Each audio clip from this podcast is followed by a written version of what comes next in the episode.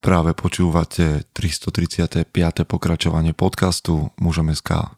Moje meno je Peter Podlesný a budem vás aj dnes prevádzať pri premýšľaní o tom, čo to znamená byť mužom v 21. storočí.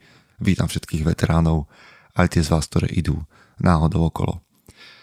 Aj veteránov, aj vás, ktorí ste tu prvýkrát, aj tie z vás, ktoré idú náhodou okolo, idem hneď pozvať na konferenciu mužom 7.10 v čase vydania tohto podcastu. Je to niečo máličko cez 30 dní a kedy sa uskutoční konferencia, na ktorej vystúpi mnoho skúsených mužov, ktorí majú čo povedať a čo odovzdať iným mužom a vy tam môžete byť. A vy dámy, tam môžete byť večer, keď budeme mať taký mužsko-ženský večer, tak talk show, kde budeme mať dvoch vynikajúcich hostí. Ak sa chcete o konferencii dozvedieť viac a mali by ste, tak bežte na web konferencia.muzom.sk 7.10. vás tam čakám, lebo to nebude ani doteraz to nikdy nebolo len o speakeroch na podiu, ale bolo to vždy o nás všetkých, ktorí sa tam stretneme, podáme si ruky a povzbudíme sa navzájom. Takže vidíme sa 7.10. v Bratislave na konferencii mužom. Bežte na náš web. Zvučka.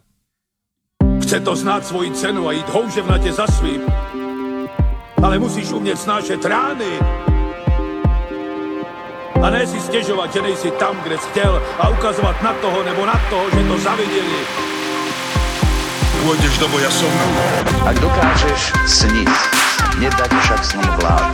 Práci, taše činy v životě se odrazí ve věčnosti. Kde je vôľa, tam je cesta. Istý druh krásy. Zaslužte si své štíty! Priatelia, vítajte po zvučke a presne podľa názvu nebudete prekvapení, je tu host, ktorého ste si prečítali jedným Ivan Sabo. Nazdar Ivan. Čau, čau Peťo, ďakujem za pozvanie. Čau.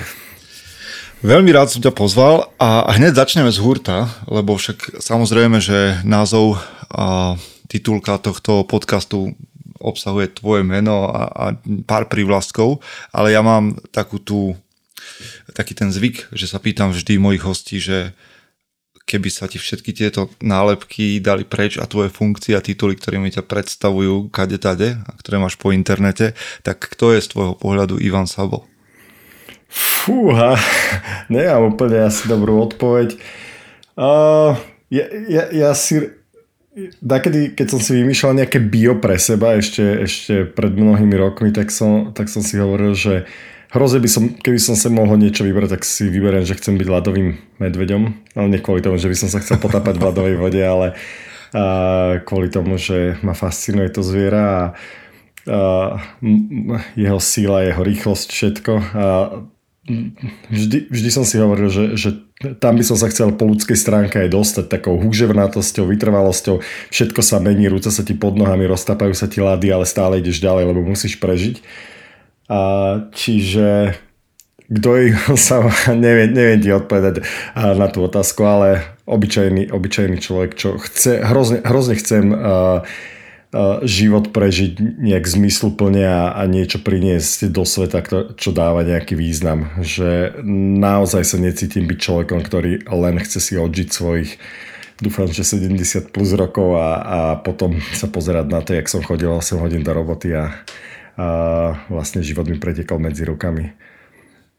Počúvaj, ale tak akože nedal si laťku nízko, keď, keď človek povie, že chce zanechať stopu na, na tomto svete, to nie je jednoduchá úloha. Musím všetkým vám, ktorí nás počúvate, mužom, ženám a mladým mužom povedať, že teda Ivan minimálne v mojom živote zanechal stopu, lebo však dostaneme sa k tomu celému, ale ja hneď na začiatku chcem povedať, že spolu s Myšom, s jeho kolegom, a umožnili, že vlastne ste počuli a dokonca si mnohí z vás aj kúpili knihu Odovzdávanie ohňa, alebo teda Predávanie ohňa, alebo ste to počuli v audioverzii, tak to je vlastne veľká stopa tvoja, Ivan, v mojom živote. Super. A tým sa dostávame k tomu, že, že teda uh, si spoluzakladateľ alebo zakladateľ? Aká bola história Audiolibrixu? A trošku mi v tom poupratuj, mm-hmm. lebo napriek tomu, že som s vami nejaký čas, je tu Audiolibrix, je tu Publixing a tak ďalej a tak ďalej. Čiže čo si založil kde, kedy? Hrozne to skrátim, aby, aby sme tu nestrávili dve hodiny, ale čiže v 2011 a som sa rozhodol, alebo v 2010 som sa rozhodol, že chcem priniesť audioknih na Slovensko. Hrozne, hrozne ma začali fascinovať a zistil som, že na Slovensku to neexistuje. Oslovil som Audible, že hej, chcel by som vás zastupovať na Slovensku, poďme predávať audioknihy, jasne, jasne, super, začali sme sa baviť, čo som bol prekvapený, že vôbec sa so mnou niekto bavil až do momentu, kedy som zistil, že tá ponuka, ktorú ponúkajú vydavateľom je absolútne nepriateľná a nikto za také, za také ceny nechcel vlastne s nimi obchodovať. Čiže všetko padlo, zmluvy boli pripravené, uh-huh. všetko bolo v pohybe, hrozne som sa tešil, že som si vymyslel nejaký biznis, ktorý bude fungovať. Nezafungoval. No, tu ťa zastavím, to bol tvoj, pr- lebo vieš, akože toto ma zaujíma, uh-huh. že toto je tvoj prvý biznis, keď sme v histórii v 2011, to je tvoj prvý nie. biznis, do ktorého ideš akože s veľkými očami, alebo už mal si skúsenosť s niečím predtým? Skúsenosť som mal, ale takú zúfalu by som povedal, že e, ako 18-ročný si pamätám situáciu, keď sedím na svojej posteli v detskej izbe a rozmýšľam, že čo budem robiť. Hrozne som chcel niečo robiť, hrozne som chcel niečo, jak som povedal na začiatku, že vybudovať, aby, aby proste som nechodil len do roboty. A založil som si firmu mm. na počítače, skladanie počítačov, potom som sa dostal k tomu, že som začal robiť systémového administratora maličkým firmám, menším firmám, väčším firmám, rozrastali sme sa Mal som zo pár zamestnancov, alebo teda takých subkontraktorov pod sebou. A to som robil to, asi... Akože znie, to, to, to znie celkom dobre, že máš 18 rokov a postupne... Ne, to, po, to bolo tak postupne. No, jasne. No, to nebolo, no, že hneď 18. Hneď, ale jasné, jasné. Ale počas teda výšky som, som tento biznis sa snažil nejakým spôsobom rozvíjať, ale skončilo to dosť zúfalo, že Poprvé nás bolo strašne kvantum, lebo však bavíme sa o 90. rokov, kedy, kedy počítače vlastne ohúrili všetkých a každý to chcel robiť a každý bol najväčší frajer a zrazu ľudia zistili, že vlastne nepotrebujú administratorov, však má synovca, bratranca, neviem koho, ktorý mu spraví, okay, poz, okay. pozriepa. A tak sme, tak sme hrozne s tým bojovali ešte s Parťakom, s ktorým som to mal a snažili sme sa nájsť niečo, čo by nás udržalo, ale išlo to dole vodou celý čas až do takého momentu, že som sa rozhodol, že musím, musím to zabaliť a odísť preč. Mm. Hrozne som sa chcel naučiť po anglicky. Tak v 2006 som firmu zabalil. Starých zákazníkov, ktorých som mal, tých som odovzdal kamarátom, čo robili podobné veci, čiže išiel som, predstavil som, toto sú ľudia, ktorí robia to, čo som ja robil, keď chcete, budú pokračovať v tom, čo som pre vás robil ja ak nie, tak je mi to ľúto, ale ja už tu nebudem. A odišiel som do Anglicka, mysliaci, že podnikania bolo dosť, lebo naozaj to skončilo fiaskom, že nedarilo sa nám a, a bolo to naozaj, robil som, ja neviem, 6, 6 dní do týždňa, 12-14 hodín, čiže proste som vyhorel jak, jak svieca. Aha. A, a keď som odišiel do Anglicka, tak som si povedal, že žiadne podnikanie, budem len uh, zamestnanec, budem robiť. Ale to mám po nejakých dvoch rokoch. Ty si išiel robiť niekde v obore, čo si študoval Nie. na vysokej škole? Práve tie 0 jedničky? Nie, vôbec. Čo? Ja som vyštudovaný ekonom, inžinier ekonomie, aj s, s Michalom. A my sme ekonomovia, jak... No, sme. No, počkaj, ste obidva ekonomovia rodení Bratislavčania a ty si akože vyrazil do sveta. Áno, tak, tak presne. Mm-hmm. S, s ekonomickým titulom, ktorý mi bol vždy na nič a v Anglicku duplom, čiže došiel som do Anglicka, okay. dva roky som robil, teda najprv som robil záhradníka pol roka, v Londýne pre takých luxusných klientov. To bola proste záhradnícka firma, čo mala uh, celé centrum Londýna pokrytých, čiže sme chodili po tých najväčších výlach a sme tam robili pre nich zavlažovanie a presadzali stromčeky alebo obrovské stromy nosili a podobne. A potom som začal robiť v bageterke v Oxforde a to som vlastne vyrábal bagety, rok a pol a chodil som ich predávať, respektíve do jednej firmy ako taká, taká administratívna budova, kde si na obed ľudia dojdú a môžu si tam nakúpiť obed. A tým, že Angličania jedia bagety. Počkej, si to, ako si to vnímal? Ako si to vnímal, že slovenský, mladý slovenský podnikateľ a príde do... no tak, povedzme, a, a teraz ideš robiť bagety. To si bol, vtedy si mal taký, že si, lebo si povedal, že si vyhorel, tak toto bol taký chill, že si bol spokojný, alebo si išiel, že... To, je, to, to bolo, to bolo úžasné obdobie. Tie prvé mesiace som sa tak strašne tešil, lebo mm. vieš, keď 10 rokov žiješ s tým, že odchádzaš alebo končíš v robote, ale nevypneš, mozog ti nevypne, lebo vieš, že máš ľudí, ktorých musíš zaplatiť, máš kancelárie, máš proste strašne veľa záväzkov, nevieš vypnúť. Aj keď hovorím, že som robil 6 dní do týždňa, veľa hodín, tak aj ten 7 stále, stále som bol v strese, čo bude v pondelok, čo zase, ako zoženieme nových zákazníkov, nové objednávky a podobne a zrazu robíš bageterke, kde jediný stres je, že či pekár ráno doniesol čerstvé bagety, aby som mal čo A potom už ide šunka, uhorka. Presne, presne. A, okay. a nič neriešiš. A po obede ideš domov a nič vypnutý. Nemusíš nad ničím rozmýšľať. Čiže pre mňa prvé mesiace to bolo neskutočný chill a, neskutočná námaha, lebo zrazu vieš od počítačového sveta, kde sedíš buď v aute alebo za počítačom si celý deň na nohách a funguješ od 6 rána, čiže o 5 ráno musíš stať, aby si bol načas v robote a celý celúčičky deň na nohách, čiže prvé týždne som bol naozaj odpálený jak svieca, lebo a fyzicky som to nedával, že normálne tak unavený, že o tretej skončila smena, o pol štvrtej doma a zaspal som do 7, do 8 som spal, aby som sa trošku zregeneroval. Čiže bol to chill, ale len prvé mesiace. Potom som zrazu zase, začal mať ten pocit, že do ale však takto ja nemôžem žiť ďalej. OK, ale kto sa len tak môže pochváliť pri prechádzke Londýnom, že tento strom som posadil ja, Presne. tam to vidíte, to, vieš, takéto stories nemá hoci kto. No a teda, dobre, tak si si v jednom momente povedal, že, že ideš niečo urobiť ďalšie, spomenul si, že si kontaktoval aj vlastne nejakého už renomovaného vydavateľa, nejakú zabehnutú firmu, ktorá ono, robil audioknihy, ale nakoniec teda? Vieš čo, ono najprv teda e, ešte v skrátke tomu pred, predbiehalo teda čo, tomu, e, čo bolo predtým, bolo to, že z bageterky som vyslovene zrazu zatúžil, že ja sa musím vrátiť do IT sveta. Vrátil som sa, zamestnal mm-hmm. som sa v korporáte, robil som uh, e, 7 rokov tak e, v korporátoch ako security analistu a security konzultanta, čiže som sa vrátil do IT sveta, do IT security, ale popri tom som... Ale všetko v Británii, hej? Všetko ano, v Anglicku. Toto to, to som robil v Anglicku pre americké firmy a potom vlastne počas toho som začal rozmýšľať, že ja musím niečo urobiť so svojím životom a počas toho času som začal najprv kontaktovať uh, teda Audible a keď to nevyšlo, tak stále počas zamestnania najprv teda full-timeového zamestnania sme rozbiehali Audiolibrix.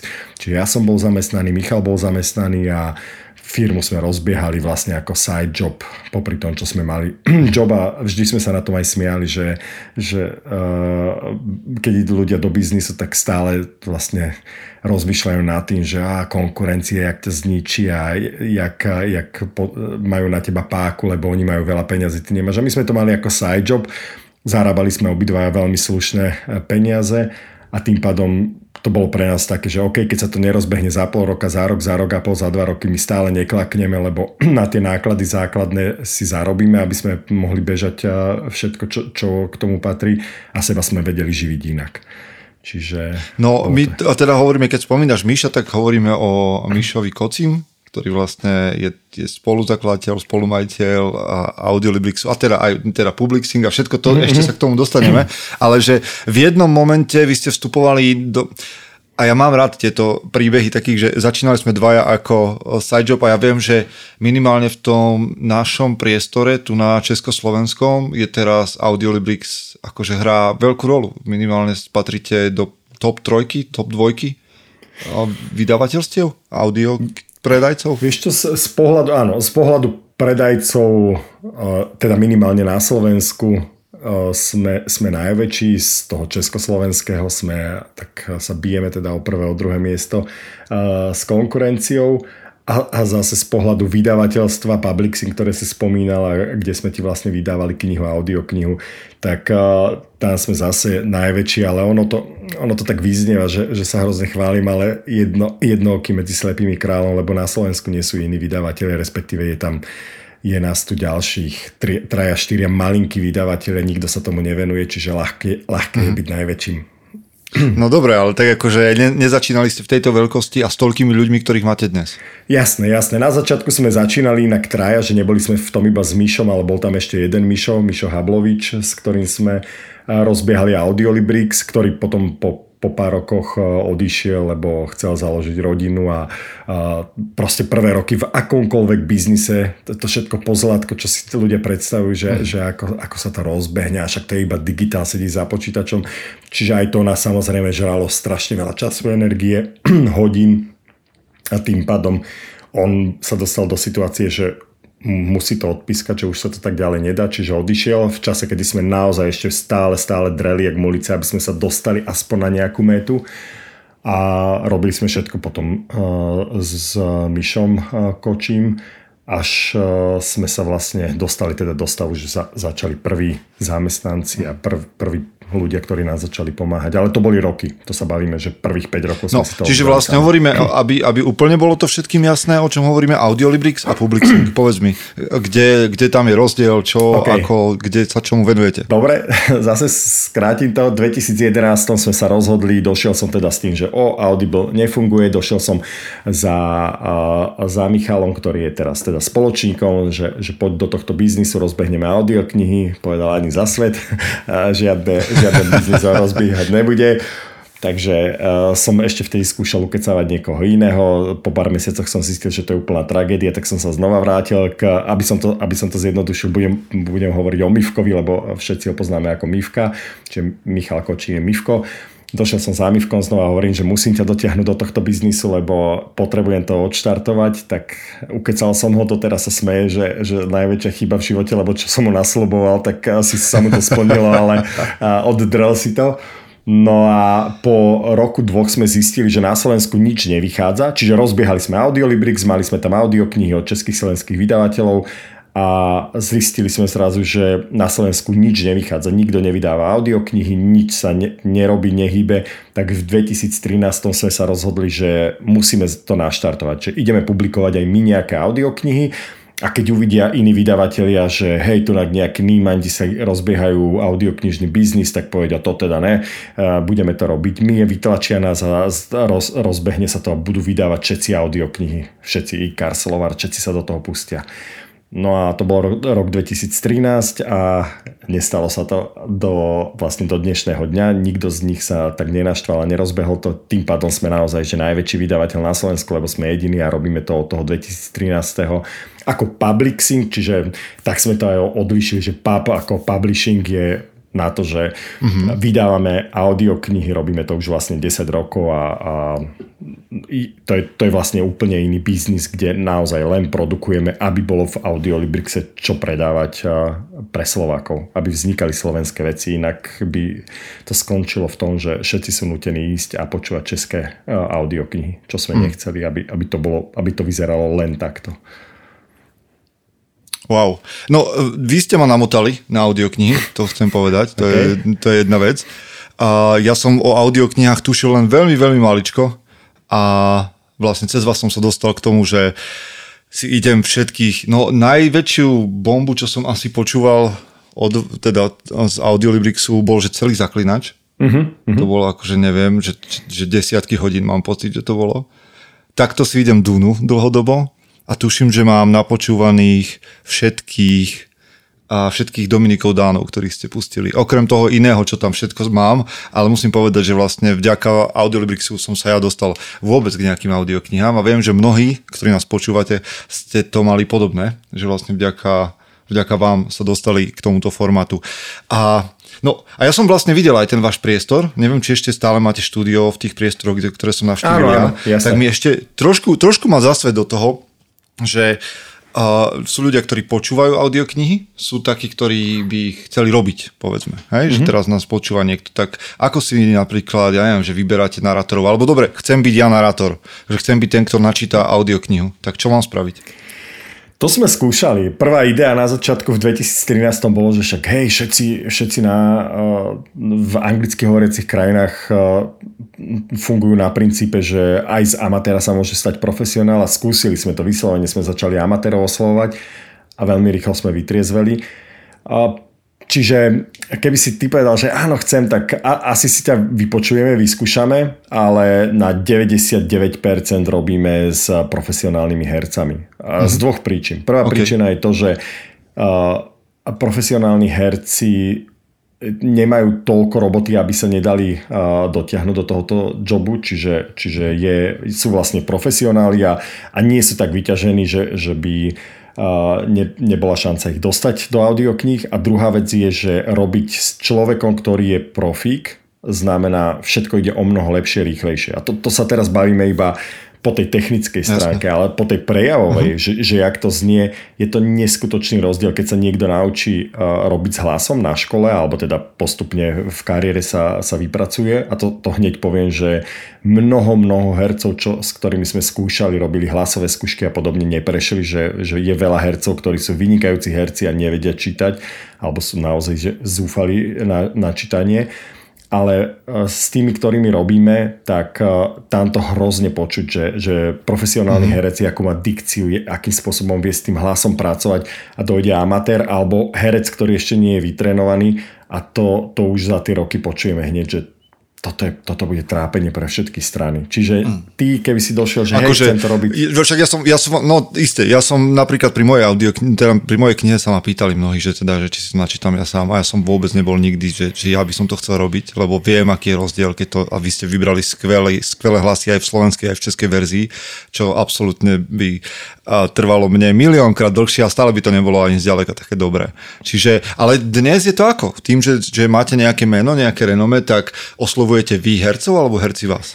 Stále oslovujeme my hercov a to viac menej kvôli tomu, že to povedomie o audioknihách je stále hrozne, hrozne slabúčke na Slovensku, mm-hmm. že väčšinou hercov, ktorí e, ku nám prídu do štúdia, tak vlastne o audioknihách počujú prvýkrát. Samozrejme poznajú okay. rozhlasové hry, dramatizácie, ale ako audioknihy také ne, nepoznajú.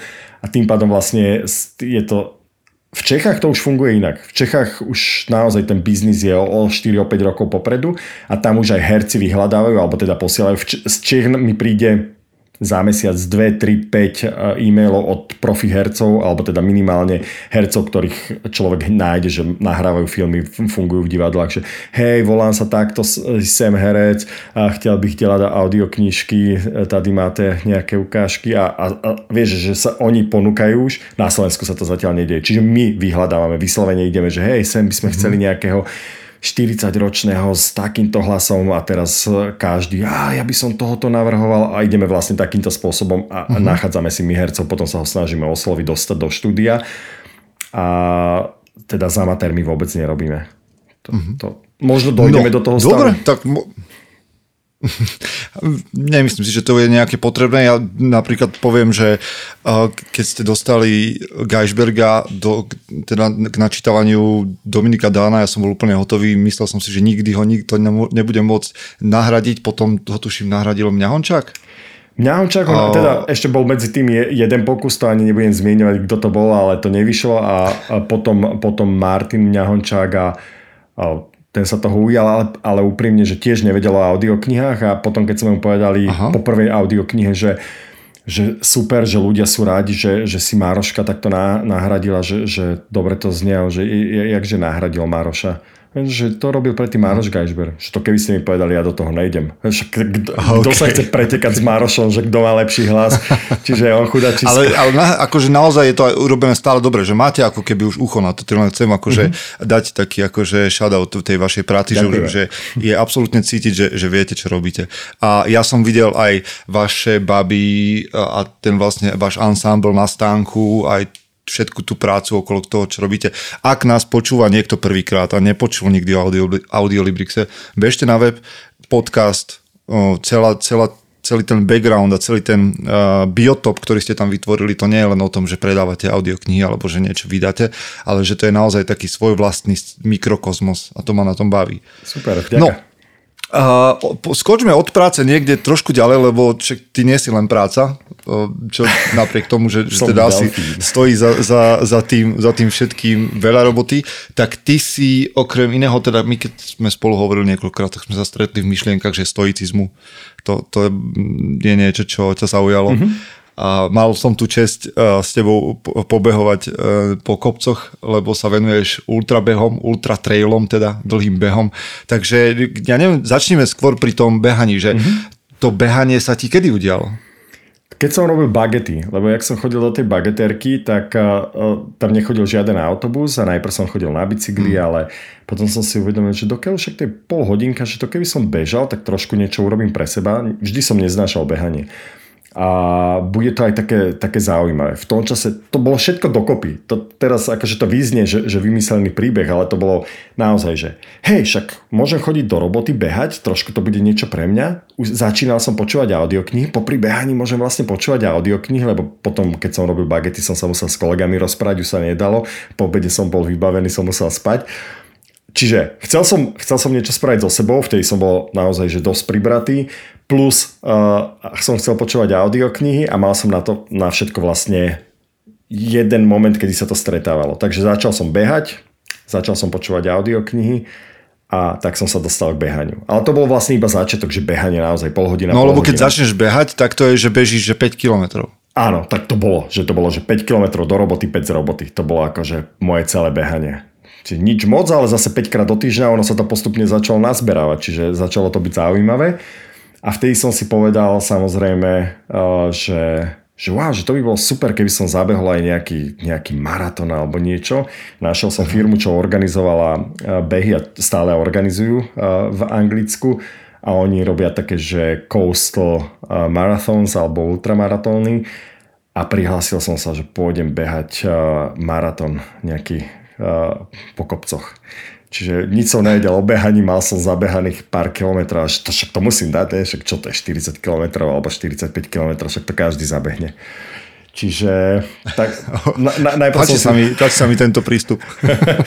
a, a ono to akože e, t- tak fungovalo teda však možno sa k tomu dostaneme, možno nie, uvidíme, ale že, že to, to ma najviac nákoplo a posunulo ďalej, lebo zrazu tá vízia, že chcem to zabehnúť, ako rád by som si to zabehol, chcem cítiť, čo to spraví s mojim telom, a bežať niekde po kopcoch hore dole, hore dole, a maratón a a vtedy sa mi to strašne zapáčilo. Skoro som umrel samozrejme ten prvý maratón, lebo nezvyknutý, nohy, zničený. Ale úplne. že ťa to neodradilo to prvé? Že si neumrel do odradilo. takej miery, že by si povedal, že dobre, stačí. Odradilo a... Na, na ako dlho? Na, ako dlho? na, na pár týždňov, vyslovene, že, lebo ja som v, po, po tom prvom maratóne bol úplne také, taký rozbitý, že nohy som mal zošmirglované, opuchnuté, zničené. Všetko to, čo sa stáva ľuďom, ktorí nevedia nič o behaní a začnú behať a nedávajú si pozor, vieš, neostrihané nechty, čiže hm, odišli mi obi obidva nechty na palcoch, a do krvi, otlaky všade. Proste všetko, čo, čo človek, keď nevie, čo má robiť, tak sa, sa mi odohralo.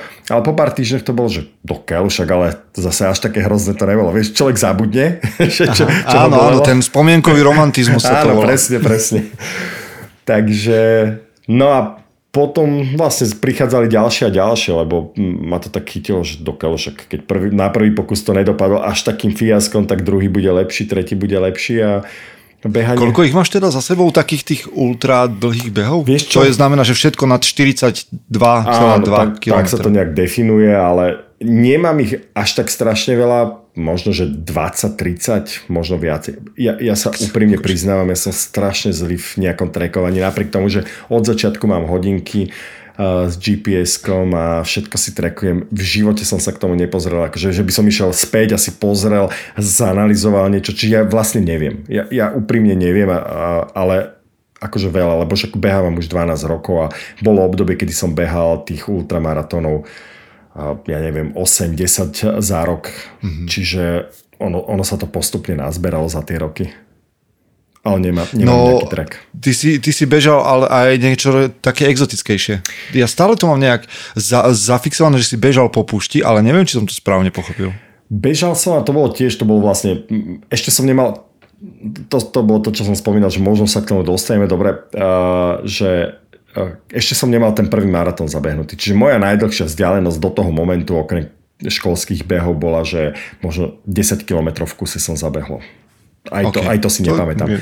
A Začiatok. Zrazu, áno. A zrazu čítam knihu The, The Survival of the Fittest sa to myslím volalo, alebo a myslím, že tak sa to volalo, od nejakého Majka Strauta a čítam, čítam tú knihu a, a zrazu tam píše, že s Ryanom Finesom sme boli a bežali sme Marathon de Sable a hm, taký beh a tak, že o, čo, popušti nejaký beh, že to si musím pozrieť. Pozeral som si to, že wow, však to vyzerá super, toto je super, super. Stále sa bavíme o čase, kedy som ešte nemal ani, ani maratón zabehnutý, ani, ani nič na 10 km.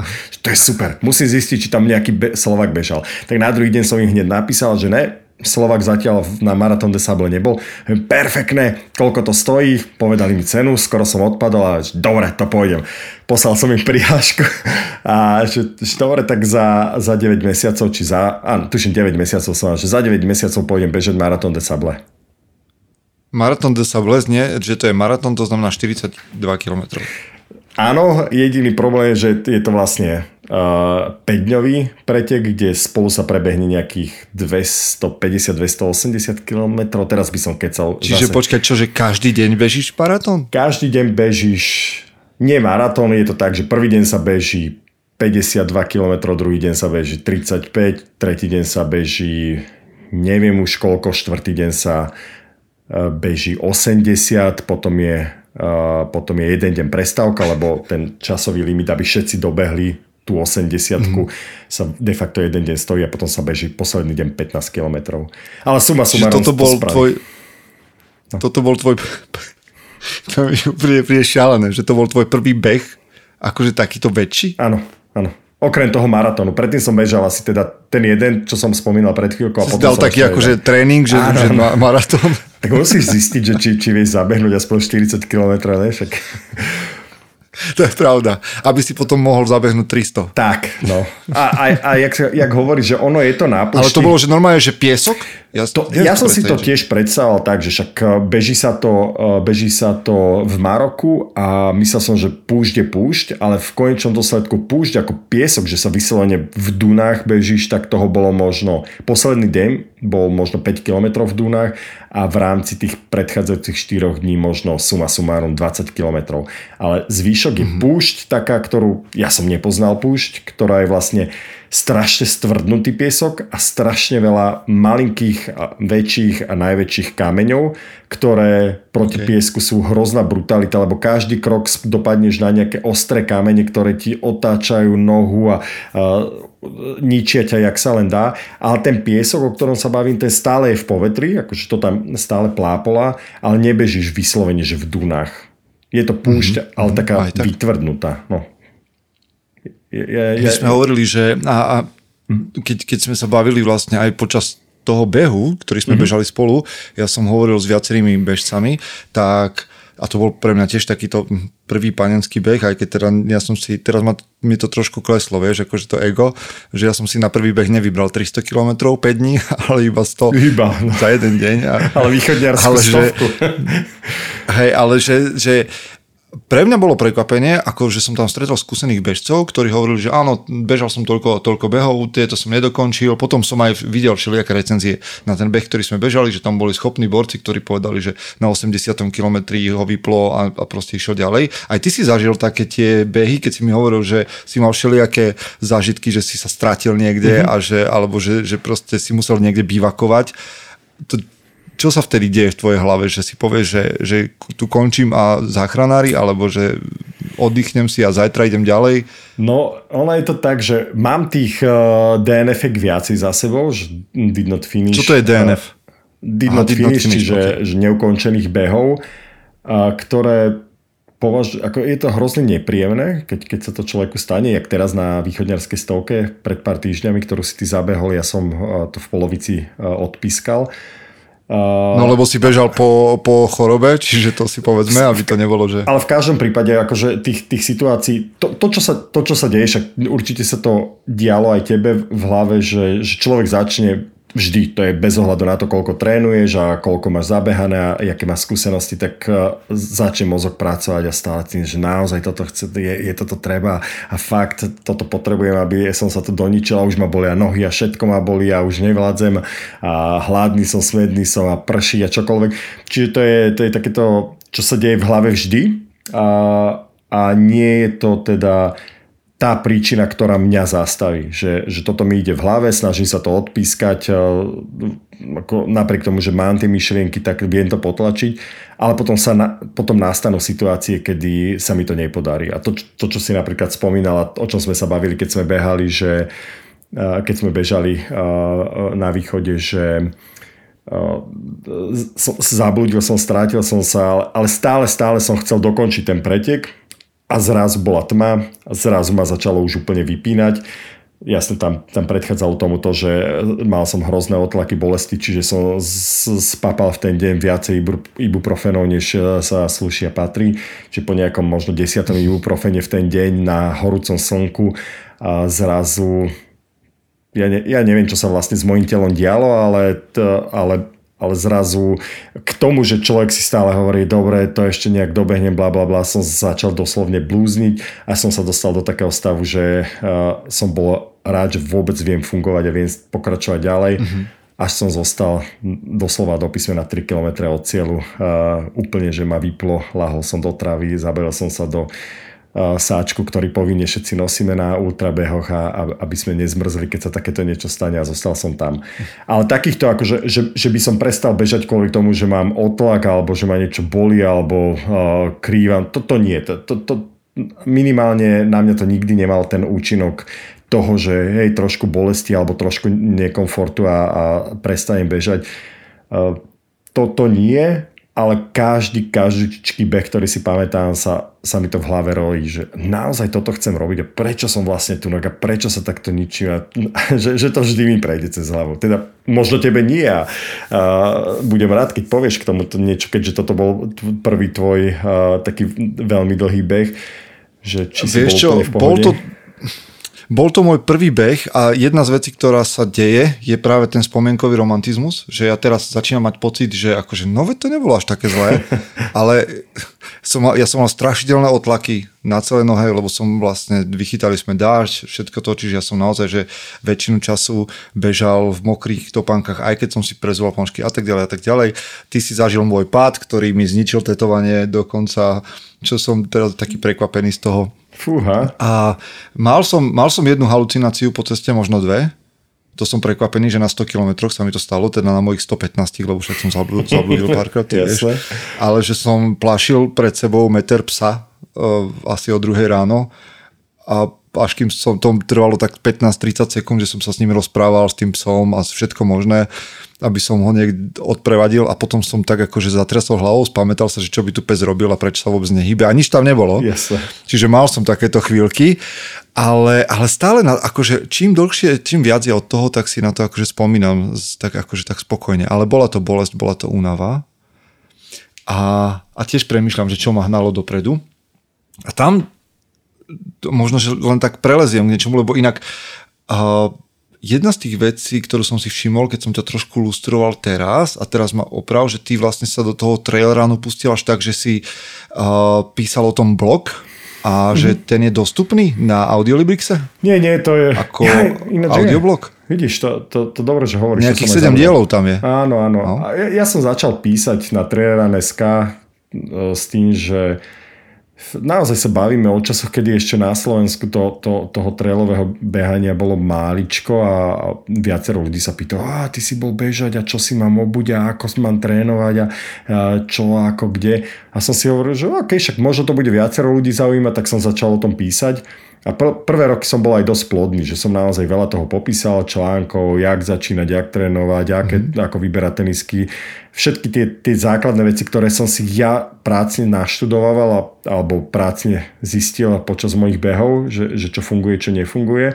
A hrozne ma to bavilo o tom písať. No a potom na Audiolibrix, keď sme začali nahrávať audioblogy, tak som povedal, že však stále to ľudia chodia, čítajú, je tam dosť, dosť vážna návštevnosť stále, aj napriek tomu, že už fakt tam píše možno, že raz za pol roka jeden článok.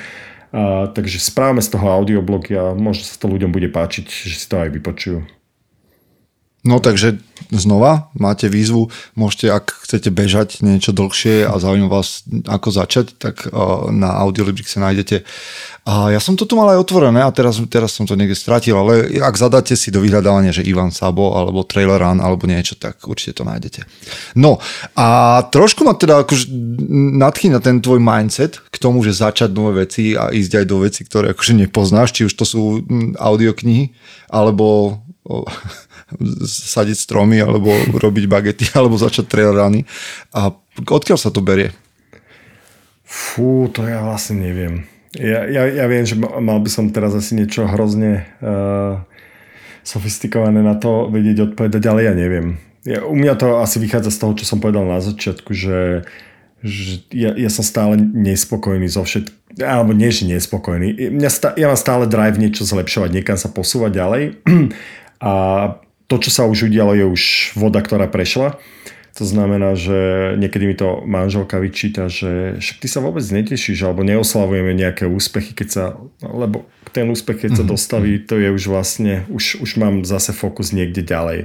A jasne, že správy. Uh-huh. Presne. A, a s pribúdajúcim vekom už to samozrejme nie je až také dynamické, ale stále, ja mám plnú hlavu nápadov, plnú ve, hlavu veci, ktoré by sa dali zlepšovať, ktoré by som chcel skúsiť, ktoré si myslím, že by naozaj mali význam, keby sa udiali.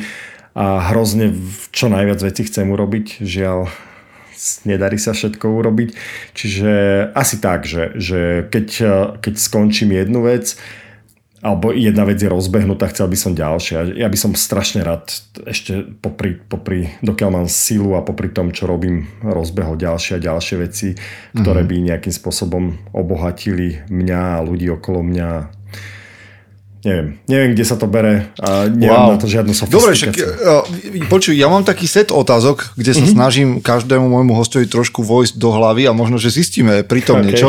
Uh, jedna, jedna z tých vecí, ktorú sa pýtam, a ono je to také, lebo vlastne som sa ťa nepýtal, že keď ste začali výjsť Audiolibrixom, takže ty si bol nejaký akože zásadný knihomol, alebo že proste si išiel tak veľmi knihy, že si z tej lásky začal? Alebo si išiel do toho, že OK, toto je business idea mm-hmm. a idem do toho?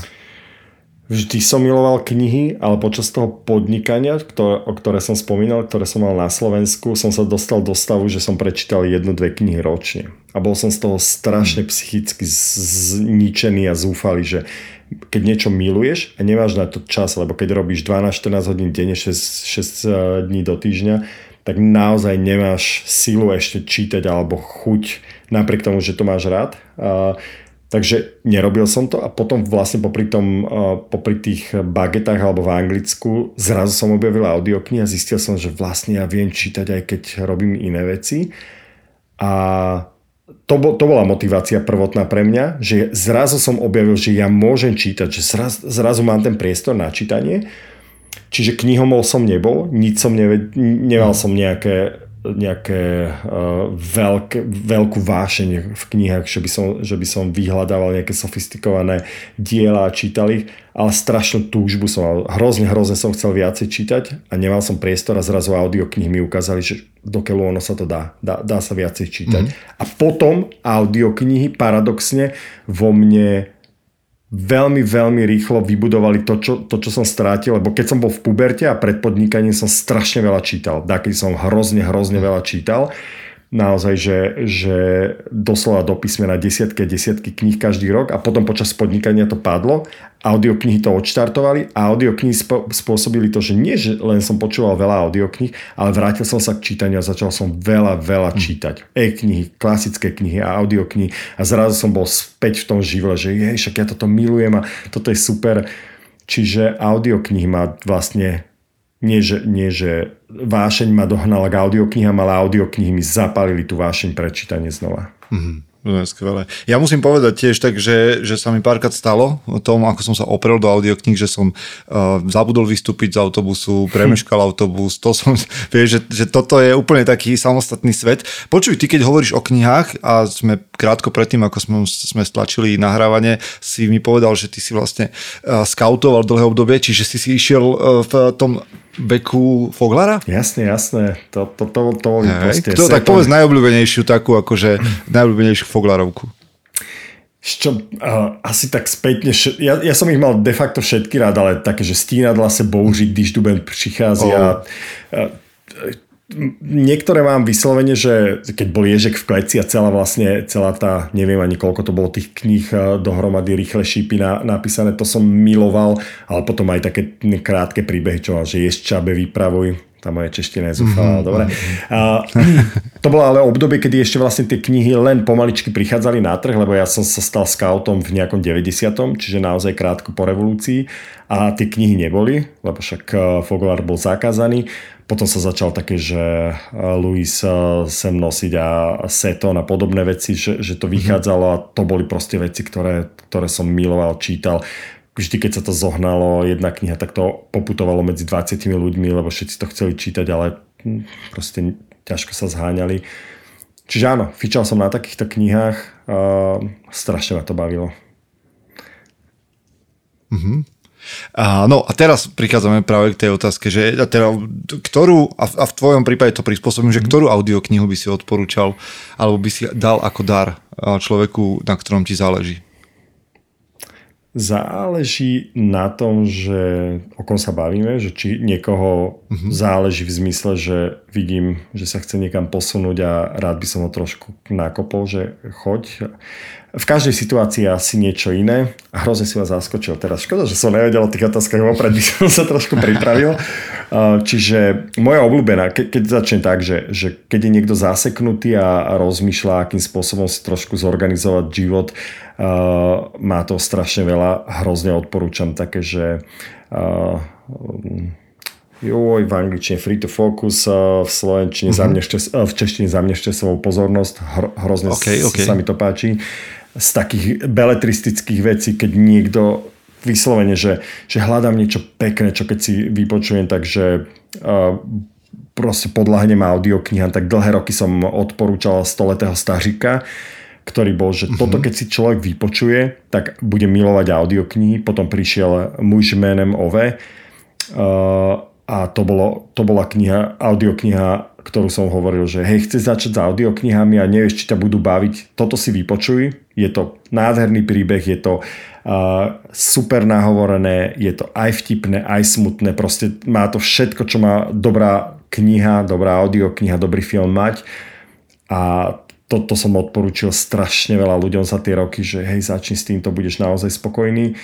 Uh, pokiaľ sa ľudia zaujímajú o to, že uh, že sú vyslovene uh, fajnšmekery niečoho a, a viem odporučiť, tak z každého žánru mám nejak, nejaké knihy, audioknihy, ale vyslovene, jak, tiež počúvam však veľa rozhovorov a, a čítam uh, knihy od známych osobností a keď sa pýtajú, že hej, ako knihu a, a, a niekto má, že ta, túto knihu som dal už 20 alebo 50 ľuďom. Ja to hrozne obdivujem, že, že, že niekto má jed, jeden titul, ktorý vie tak odporúčať stále do kolečka. Zrovna teraz dopočúvam jednu audioknihu, kde, kde teda hlavný protagonista hovorí o knihe, ktorú rozdával ďalej.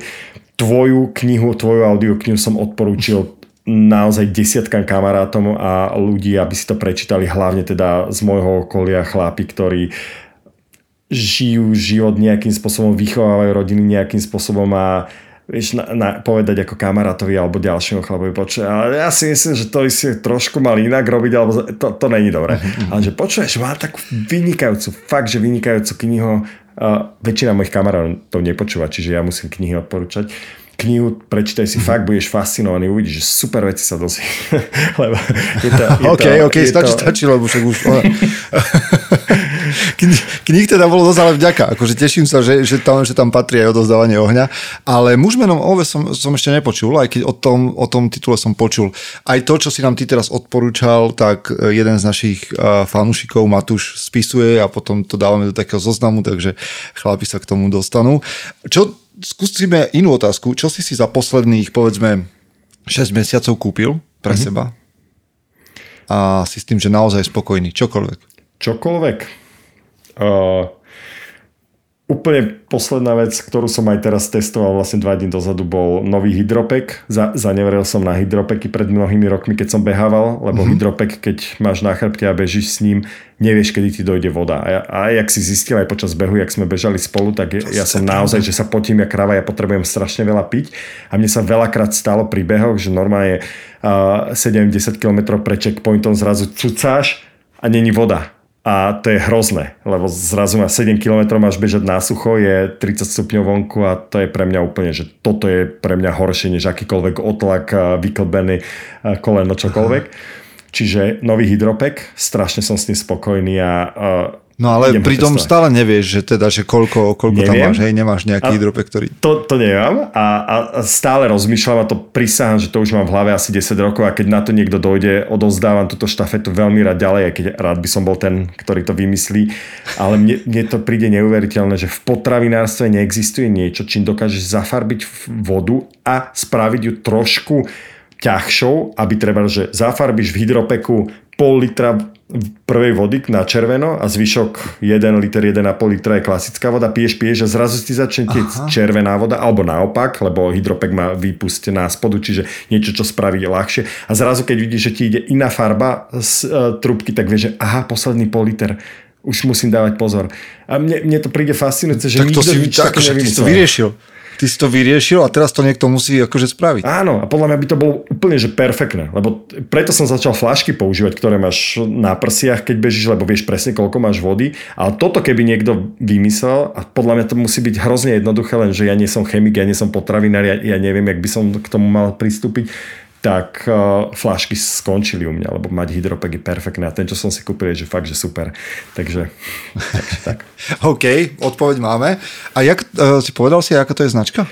Nech Vieš čo, ja, ja, som, ja som dosť tak verný uh, málo značkám, ktoré si kupujem. Ži, snažím sa žiť minimalistickým životom, obklopujem sa čo najmenej vecami. Uh, naozaj, že nekupujem si topánky, nekupujem si oblečenie, nekupujem si výbavu, keď nepotrebujem, proste mám uh, jedny, dvoje rifle a tie točím do kolečka, mám dvoje tenisky, tie točím do kolečka. Čiže moja obľúbená uh, výstrojová značka je Osprey a od nich mám batohy, mm-hmm. od nich mám teraz aj, aj, aj tento hydropek a pokiaľ tá značka vyrába všetko, čo potrebujem, alebo má tú kvalitu vo viacerých produktových radoch, tak zostávam verný, že nepotrebujem striedať a, a, nie, a, a uh-huh. teda vyhýbam sa drahým značkám, že ja nemám rád také veci, akože Mamut je super, naozaj, že perfektná odorová značka, ale pre mňa je to ďaleko za hranicou mojej komfortnej zóny, koľko som ochotný zaplatiť za veci, ktoré chcem používať. OK, OK. Tvoje obľúbené zlyhanie? Máš také, Fú, ktoré povedzme, že OK, že vieš povedať, že áno, bol to fail, ale posunul ma aby som to zjednodušil na, na, na to behanie, každý fail, keď som skončil teraz na východňarskej stovke, ten posledný, posledný če, od jedného checkpointu do druhého checkpointu už mi išlo v hlave všetko, lebo keď nevládzeš dýchať a ledva ideš dopredu, tak už hlava nefunguje.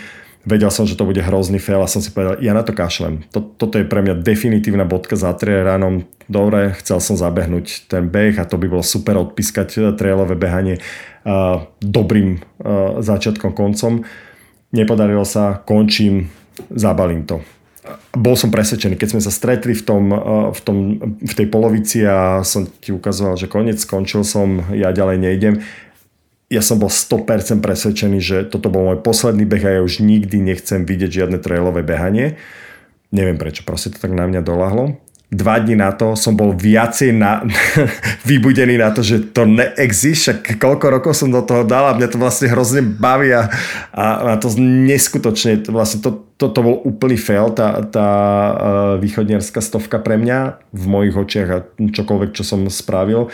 Mal som sa úplne inak pripravovať, mal som sa dávať viaci do poriadku, keď som ochorel týždeň predtým a proste milión vecí boli zle, zle, že som to nezvládol ale o mnoho viac ma to nákoplo teraz do toho, že te, tento rok to, to rozbehnem o mnoho na vyššie obratky.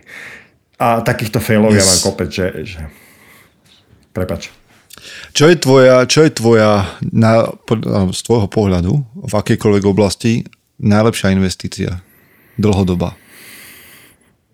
Z môjho pohľadu alebo moja? Lebo z môjho pohľadu jednoznačne vzdelanie ale nemyslím tým vysokoškolské, ale vzdelanie, že človek naozaj sa má snahu posúvať stále dopredu, hľadá nové informácie, nové cesty na to, ako byť o mnoho ďalej ako v situácii, aké je. A to, to aplikujem na seba a to sa snažím odozdávať aj ďalej, lebo investovať do iných vecí je tiež super, však to je perfektné, keď má človek peniaze, ale, ale investícia do vzdelania, do vlastného posunu je toto najlepšie, čo sa dá robiť.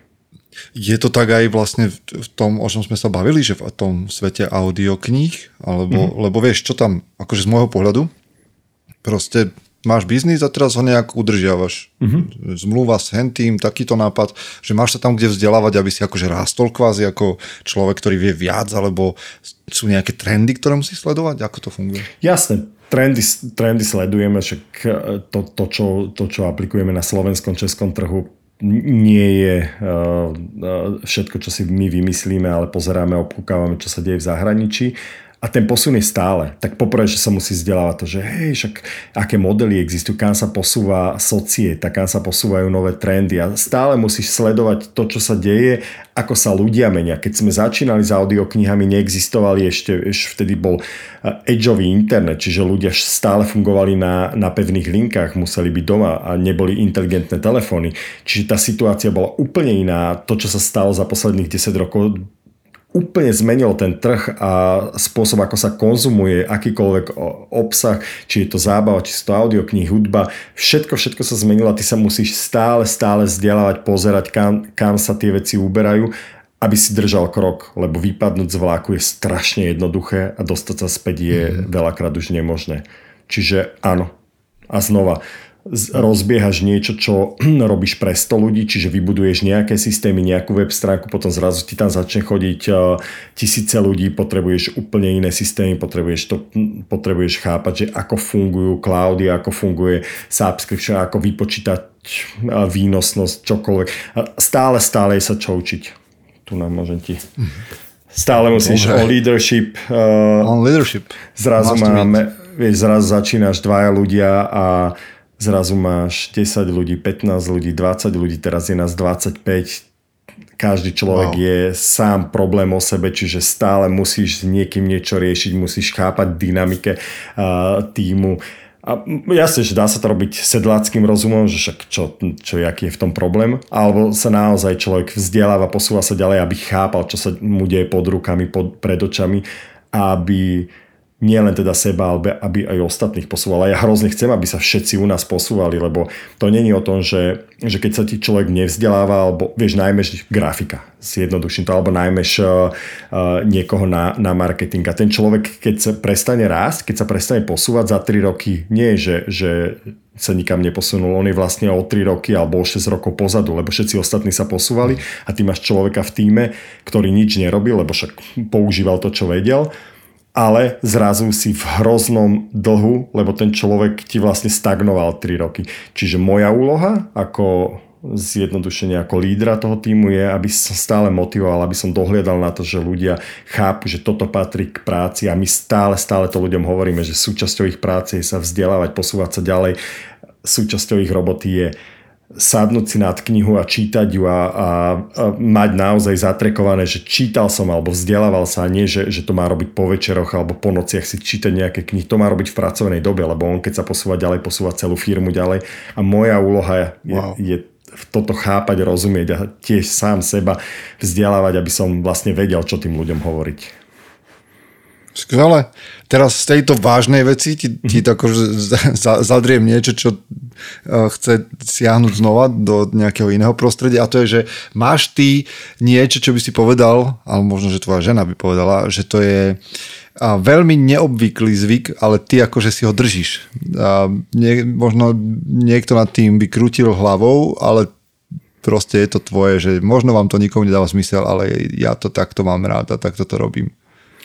Strašne veľa ich mám takých zlých, ale moja žena... Čo Máš takéto absurdity, ktoré si ideš? Uh, asi si ich moc neuvedomujem. To je najhoršie, že ty vlastne nevieš o tých, o tých absurdných veciach, ktoré stále robíš do kolečka a mám ich. Tak vieš, niekto sa skrie, ne... niekto chodí pravidelne na vecko a hrá tam nejakú online hru, lebo proste to je jeho, proste, to jeho svet a to nemám a, a tak, až takúto, aj keď uh, určite by sa dalo povyťahovať uh, veľa blata, ale dobre, však nemusím na seba kydať, nech, nech iní nám nechydajú inokedy. Uh, čo, čo mám takú a tá ma strašne štve a po prečítaní tvojej knihy ma štve asi 10 krát viacej a neviem sa jej zbaviť a to je to, že som a priori nastavený do, do modu nie a to je hrozne zlé, že, že jak sa hovorí, že naučí sa hovoriť nie, ja sa musím naučiť hovoriť áno vo vzťahu k deťom, lebo mám veľa, veľa vecí, ktoré prídu ako nápad a môj mozog to vyhodnotí za 0,3 sekundy, že to je blbosť a poviem nie. A potom sa zamyslím dve sekundy a že dokiaľ, však to, to je jasné, že toto je super. Vieš, od, od malých herností po väčšie veci, ktoré ich majú posúvať a, a že naozaj toto je môj strašný zlozvyk hovoriť nie na, na takmer všetko, čo mi prejde v prvom momente. A je to taká obrana, ktorú som sa naučil, ale aplikujem ju na absolútne nevhodných miestach, ako je napríklad vo vzťahu k deťom, ktoré naozaj potrebujú stále tú podporu. A ja im ju dám, ale to prvé nie už neviem nikdy odvolať, a napriek tomu, že viem, že, že som taký, neviem to vymazať zo svojho mozgu. Pracujem na tom, darí sa mi to, občas viacej, občas menej, ale stále to mám ako, ako taký prima, primárny mindset. Rozvojová možnosť. A možno s tým nejak tak tesne súvisí, keby si mal dnes nejaké, počúvajú nás mnohí mladí muži, povedať nejakému mladému mužovi, ktorý je vy, pripravený vyštartovať do sveta, a dobiť ho a zanechať stopu, že by si mu mal povedať, že toto je rada, ktorú nepočúvaj. Existuje také niečo? Neviem, na to som strašne jednoduchý človek, aby som vedel takto radiť, ale z, e, veľakrát sa bavíme, strašne často máme s kamarátmi a s priateľmi a priateľkami debaty o vzdelávaní a jednu z prvých vecí, čo, čo by som asi povedal, je, že, že naozaj, keď, má, keď máš drive, keď si mladý človek, máš drive, niečo ťa baví, niekam sa chceš posunúť a niečo dobiť svet, jak ty hovoríš, Peťo, tak uh, vykašli sa na školu, vykašli sa, ne, nemyslím teraz, že hej, odíď zo školy, ale že vykašli sa na to, že, že potrebuješ mať univerzitné vzdelanie, inžiniera, magistra, čokoľvek a potom budeš dobíjať ten svet. Začni ho dobíjať teraz, lebo tá, tá vysoká škola ti nič nedá. Keď naozaj máš ten drive na to, že toto chceš spraviť, spravíš to bez tej vysokej školy, spravíš to bez toho vysokoškolského titulu a dosiahneš o mnoho viacej, ako keď zabiješ ten najväčší, keď máš najväčšiu silu, naj, najviac to cítiš, že teraz, teraz som, teraz som to schopný a ide sa zabiť na 5 rokov na vysokú školu. Toto je podľa mňa hrozná chyba, ktorú robíme, že namiesto toho, aby sme išli študovať vysokú školu, kedy dozrieme, alebo kedy sme naozaj sme tú prvú energiu zo seba dostali, tak máme to zaužívané. Takže my musíme ísť na vysokú školu hneď po strednej škole, lebo tak, tak sa to robilo 20-30 rokov, všetci naši uh-huh. rodičia pred ich rodičia, každý to tak robil. Tak to má fungovať čo je podľa mňa toto, ja osobne viem, že veľa ľudí s tým nebude súhlasiť, uh, si, si myslím, že toto je strašná chyba, že človek v najväčšom rozlete si nechá odstrihnúť krídla a zabije sa na 5 rokov na škole, ktorá ho zárovná s, s ostatnými ľuďmi namiesto toho, aby vyletel a potom sa uvedomil, že OK, teraz sa môžem vrátiť a teraz si spravím ten, ten doktorát tak, jak to funguje v Amerike, v Anglicku, v Izraeli, mnoho, mnoho krajín takých, ktorí toto podporujú, že hej, chod najprv niečo správ, to, čo máš v hlave, mladí ľudia majú plnú hlavu myšlienok, potom sa ukludní a keď sa ukludníš, budeš o mnoho viac, lepšie vedieť, čo chceš v živote, potom sa vráť a potom, potom si správ školu a potom pokračuj ďalej. OK, super. Vďaka za tento pohľad, to je určite skvelá vec na premýšľanie, budem nad tým dúmať. A mám predsa len ešte dve otázky. Jedna je uh, taká tá posledná z tejto série a to, keď je toho pre, na teba veľa, keď si zahltený, čo je vtedy pre teba riešenie? Máš nejakú techniku, čo robiť, alebo čo, z, zaklapneš notebook a, a čo sa deje ďalej? Behám, čítam, uh, počúvam audioknihu vyslovene. Aj dneska, dneska som mal taký deň, že všetko na mňa dolahlo strašne veľa vecí treba urobiť, strašne veľa táskov je otvorených projektov. Doslovne sa to na mňa zosypalo dneska, lebo som si to nejak tak viacej uvedomil. A vtedy najviac, čo mi pomáha, je naozaj buď si zabehať, alebo si dám sluchatka a počúvam úplnú nejakú blbosť. Teraz počúvam také CIA, také príbehy, ako normálne krimis, okay. alebo thrillery, ktoré mi vyprázdnia mozog a trošku ma, mi vytvoria taký ten odstup od, od všetkých stresov sveta. Čiže čítanie no. šport. Dobre. A keďže to je mužom SK, tak moja posledná otázka je vždy o tom, čo to znamená byť mužom. Tak mi povedz prosím ťa, čo to pre teba znamená byť mužom na správnom mieste. Alebo alternatívne, akými mužmi, s akými kvalitami sa ty obklopuješ, alebo koho chceš mať vedľa seba. Keď sa pozrieš na to, že tak toto je chlap, ktorého by som mal rád vedľa seba, čo má, aké vlastnosti. Mm-hmm. V je to človek, ktorému dôverujem, na ktorého sa viem spolahnuť, či v dobrom, či v zlom, že sa viem naozaj spolahnuť a mám zo pár takých, našťastie, od, od mladého detstva, kamarátov, ktorý, s ktorými sa obklopujem Prvá kvalita teda je, že naozaj že to spolahnutie, čo si povieme, to platí. A keď si raz niečo, keď sa raz na niečom dohodneme, tak to ideme aj urobiť. A druhá kvalita pre mňa je, hrozne rád mám ľudí okolo seba, a nielen teda mužov, ale dobre, pýtal si sa primárne na mužov, ktorí, ktorí chcú v živote raz, ktorí sa chcú niekam posúvať. Strašne ma ubíja, keď, keď sedím s niekým za stolom a rozprávame sa a ten človek vlastne nič nechce, všetko je vlastne náhovno v živote a, a nikam sa nepotrebuje posunúť a vlastne všetci mu krivdia. Toto ma úplne ubíja. Od takých ľudí sa snažím dostať preč, aby tá toxicita neprechádzala na mňa ale našťastie teda som obklopený ľuďmi, ktorí, ktorí naozaj sa snažia. Akokoľvek, že nejde teraz o to, aby bol každý podnikateľ, ale aby, aby chcel v tom živote vybudovať niečo, a potom to pri, teda vybudovať v zmysle, že, že naozaj sa posúvať niekam a potom uh, u mužov hlo, hrozne vyhľadávam to, že aby, aby naozaj keď majú rodinu a teraz to som aj ovplyvnený tým, čo, čo ty rozprávaš, čo píšeš a čo som za, za tých pár rokov tiež si nejakým spôsobom začal vštepovať do seba, ktorých sa chcú postarať o rodinu, ktorým naozaj im záleží na tom. A to, čo si ty pekne v knihe písal, že, že ja si to naozaj každý deň musím pripomínať, je to, že, že neznášam, keď chlap dojde z roboty a, a povie si, že však ja som si odrobil, ja teraz už nemusím nič, toto je tvoja, tvoja runda, ty sa staraj. A ja, ja mám rád, keď ľudia okolo mňa tak ako ja, aj keď im to není úplne prirodzené, ale minimálne si to stále uvedomuješ. Dobre, ja som robil 8 hodín, však ale moja žena doteraz bola s deťmi je to aj moja runda, napriek tomu, že som unavený dojsť domov, spraviť večeru, pomôcť a, a, s úlohami a s takými vecami, ktoré, ktoré patria medzi tých dvoch a, v domácnosti. A strašne mám rád, keď, keď sa bavíme s kamarátmi a cítim to viacej a viacej, že, že aj oni si to uvedomujú a robia to a starajú sa. A zistil som to vlastne teraz, ak sme boli na lodi v júni, že, že všetci tí kamaráti, ktorých, ktorých mám a o ktorých som si len myslel, že majú tie kvality pri tom rozhovore, však si bol na lodi, si v malom priestore a sa rozprávať a zrazu zistí, že, že dokiaľ, ale oni naozaj všetci takí sú, že, že im hrozne na tom záleží. Snažia sa pomáhať doma, odbremenujú, nedojdu domov a nevyvalia sa, že ja, však ja už som si odrobil a to sú také, také drobnosti, ktoré spravia ale to, že, že to sú kvality, ktoré definujú muža a mali, mali by sme ich mať všetci. A tých kvalít je milión samozrejme iných, ale toto je toto bežné, to, čo v každodennom dní živote potrebujeme riešiť a keď raz mám byť obklopený ľuďmi, ktorí, ktorí to nemajú, tak to, to, to není pre mňa. Z toho som už vyrastol. Ďakujem za to. Myslím si, že si, že si myslím, že si vymenoval akože dobrú, dobrý zásobník. Dobrý zásobník eh, kvalit.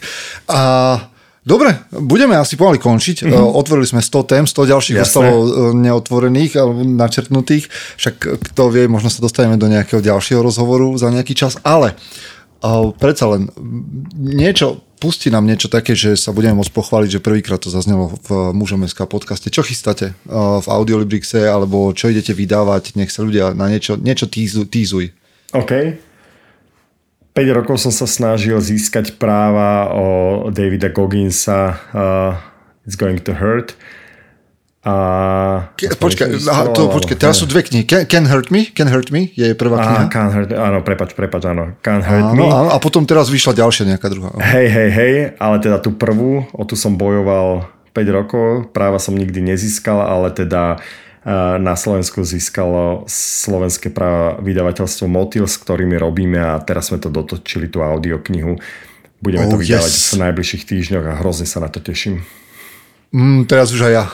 Bude to skvelé, to sa teším. Tak toto je, e, všetci, ktorí nás počúvate, toto si hneď píšte do diárov, toto musíte mať. Akože e, možno nie je každého, pre každého David Goggins jeho šalok kávy, alebo čohokoľvek, ale je to fucking uh, silná káva. Čiže určite si to vypočujte a skúste to. Presne tak, stojí to za to. Dobre. Dobre. No Ivan, veľká vďaka, veľká vďaka, že si si našiel čas v celom tom všetkom, vo svojich presunoch a aj kalendári. A som veľmi rád, že som s tebou mohol stráviť tento čas, veľa podnetných vecí a teším sa na naše ďalšie stretnutie niekde naživo. Ďakujem aj ja som hrozne rád, že som sa mohol porozprávať a vďaka Peťo za všetko, čo robíš. Naozaj si zmenil aj môj život. Veľmi rád sa kedykoľvek s tebou porozprávam, či tu, či osobne. Teším sa na to. Ďakujem ti pekne a všetkých muž- v mužom SK pozdravujem takto. Chce to znáť svoji cenu a ísť houževnate za svým.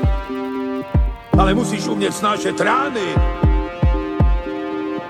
a ne si stěžovat, že nejsi tam, kde jsi chtěl a ukazovat na toho nebo na toho, že to zaviděli.